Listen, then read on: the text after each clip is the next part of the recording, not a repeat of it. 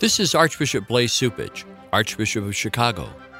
Today, I invite you to reflect with Father Robert Barron on the Word of God, which is the Word on Fire. Word on Fire Catholic Ministries is a non for profit apostolate dedicated to the mission of evangelization that utilizes media, both old and new, to share the faith on every continent and facilitate an encounter with Christ in His church. The efforts of Word on Fire Catholic Ministries engage the culture and bring the transformative power of God's Word where it is most needed. This is an invitation to open our hearts to the Word on Fire, which is God's word of love for each of us. When our hearts are open, the Lord changes and transforms us so that we in turn begin to share the warmth and light of Jesus Christ who is the Word on Fire. The global benefactors of Word on Fire Catholic Ministries, with the support of the Archdiocese of Chicago, now present Word on Fire. Peace be with you. Friends, we continue this week with our reading of that fascinating sixth chapter of John's Gospel, wherein the Eucharist is thoroughly explored. The focus now in this section for today is on the manna that comes down from heaven. Now, we might be a bit puzzled by this reference, but no first century Jew would have missed it. Jesus is referring to the mysterious food that came down from heaven to feed the Jewish people on their long journey from slavery to freedom. Now, here's what Jesus says Just as the Father fed your ancestors in the desert, so now he will feed you with a new heavenly bread. Here's the quote I am the bread of life. Whoever comes to me will never hunger, and whoever believes in me will never thirst. But what precisely is the meaning of this parallelism? Well, in the first century, many Jews expected that the coming of the Messiah would amount to a new exodus. The messianic age, the coming of the Messiah, would involve, they thought, a kind of recapitulation of all the major themes of the Exodus. It would be a renewal, a representation of the Exodus. So, just as Moses was the deliverer in the first Exodus, so the Messiah would be the deliverer in the second. Just as Israel was released from Egypt in the first, Israel would be released from sin and death in the second. Just as there was a journey to the promised land in the first, so there'd be a journey to a new and definitive promised land in the second, etc. And of course, this is true in the, the great master story of ancient Israel was the story of the Exodus. So when the Messiah comes, somehow that story would be gathered up brought to fulfillment. Well, here's another link. Just as there was the manna in the desert as food for the journey, so there will be, they thought, in the Messianic age, a new manna, a new bread from heaven to feed the pilgrim people on their way to fulfillment. Now, once we see this, the parallels between the Old Testament and the New Testament are everywhere. Israel has escaped from Egypt. That's true, they're free, but they're not fully liberated. For they still long for the flesh pots of Egypt. Remember that as they're making their way across the Sinai desert. Moses has led them from slavery to freedom, but the people look back. They long for their slavery. At least there they were assured of three meals a day. During those long years of wandering, they became frustrated with Moses. Talk to people, by the way, who've been through the 12 step process. People who wrestle with addictions. They might start off the process confidently. They know what they have to do. They know they've got to be free from their slavery to alcohol or to pornography or whatever it is. But very often, in the midst of that difficult journey, they lose heart they'll look back At least I kind of knew how my life was organized before I started this whole 12 step process. At least I understood what I was about. So the Israelites looked back to Egypt. So God determines to feed them, to sustain them on their difficult journey. In a very similar way, the crowds that follow Jesus are hungry. After he's fed them with the loaves, they say, Give us this food always.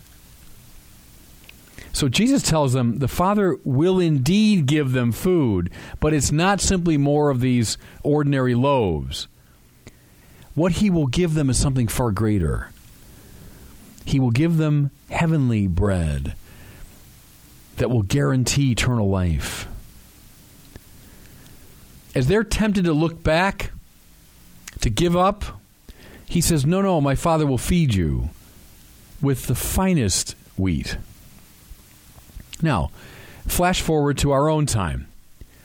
We are freed from sin and death, that's true, by Christ's cross. Yet we are still, to some degree, wandering in the wilderness. And, let's face it, in our weakness, we are sometimes tempted to go back. Christ has saved us. That's true. There's something objective, there's something given about that. The cross has saved us. But our participation in that salvation can waver. You know, at times we're willing to walk behind the Lord to be his disciple. Other times we look back in frustration. So, what does the Lord give us? But sustaining food. He gives us the Eucharistic manna from heaven. He gives us bread for the journey. You know that word viaticum? We speak of, of that as, as the last Eucharist you have on your way to heaven. It's something you take with you on the way. But in a certain way, every Eucharist is viaticum. It's food for the journey, food for the way. Now, there's much more we can say about these parallels between Exodus, Eucharist, and our own time. In the Lord's Prayer, we find this extraordinary request Give us this day our daily bread. What is that? Why does Jesus place that at the heart of his prayer? Well, it's obviously another reference to the manna of the new Exodus, this daily bread that will sustain us for the journey. But there's something else that's buried in the very peculiarity of the language used. The Greek of that section of the Lord's Prayer says, Give us ton arton ton epiousion. It's a strange phrase. Even in, in the ancient Greek, it's strange. It means literally super substantial bread. Ousia means substance. Means on top of the substance or greater than the substance. That's why St. Jerome, when he renders this Greek into Latin, calls it panem supersubstantialem. Literally, supersubstantial bread. That's what we pray for in the Lord's Prayer. That's strange. What is this highly charged, hyper bread, this far more than ordinary food, but the bread that has been transubstantiated into the body of Christ? You see what Jesus is asking us to pray for? Not just the earthly bread that will sustain us in our bodies. Rather, he's inviting his whole church to pray for this sustaining, super substantial bread on a daily basis. Without it, by implication, we become lost in the desert. That's why that prayer is part of this whole new Exodus theology the manna come down from heaven.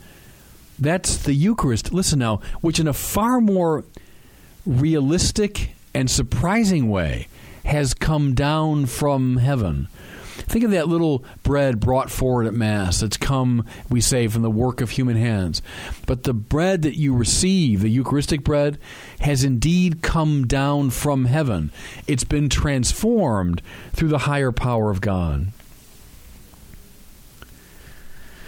There's still another interesting overtone that we could explore.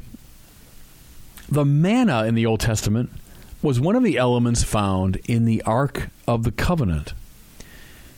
Remember the Ark of the Covenant that was that was in the Holy of Holies in the Jerusalem temple. Within the ark were contained certain things. First of all, the remains of the tablets of the law. Remember, Moses came down and he, and he shattered the tablets of the law against the mountain. Well, the remains of those are in the holy of, in the ark of the covenant. But also within the ark was contained bits of manna. More to it, also in the holy of holies, there was another type of bread what the ancient Jews called show bread. If you walked into the Holy of Holies in the Jerusalem temple, you would have seen the ark, the menorah, and the show bread.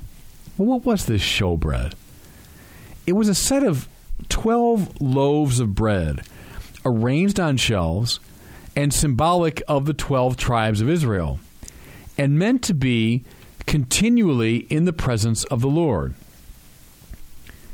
We say showbread, but that's kind of a, a bad uh, translation, a bad rendering of the Hebrew, lechem ha panim, which means bread of the presence.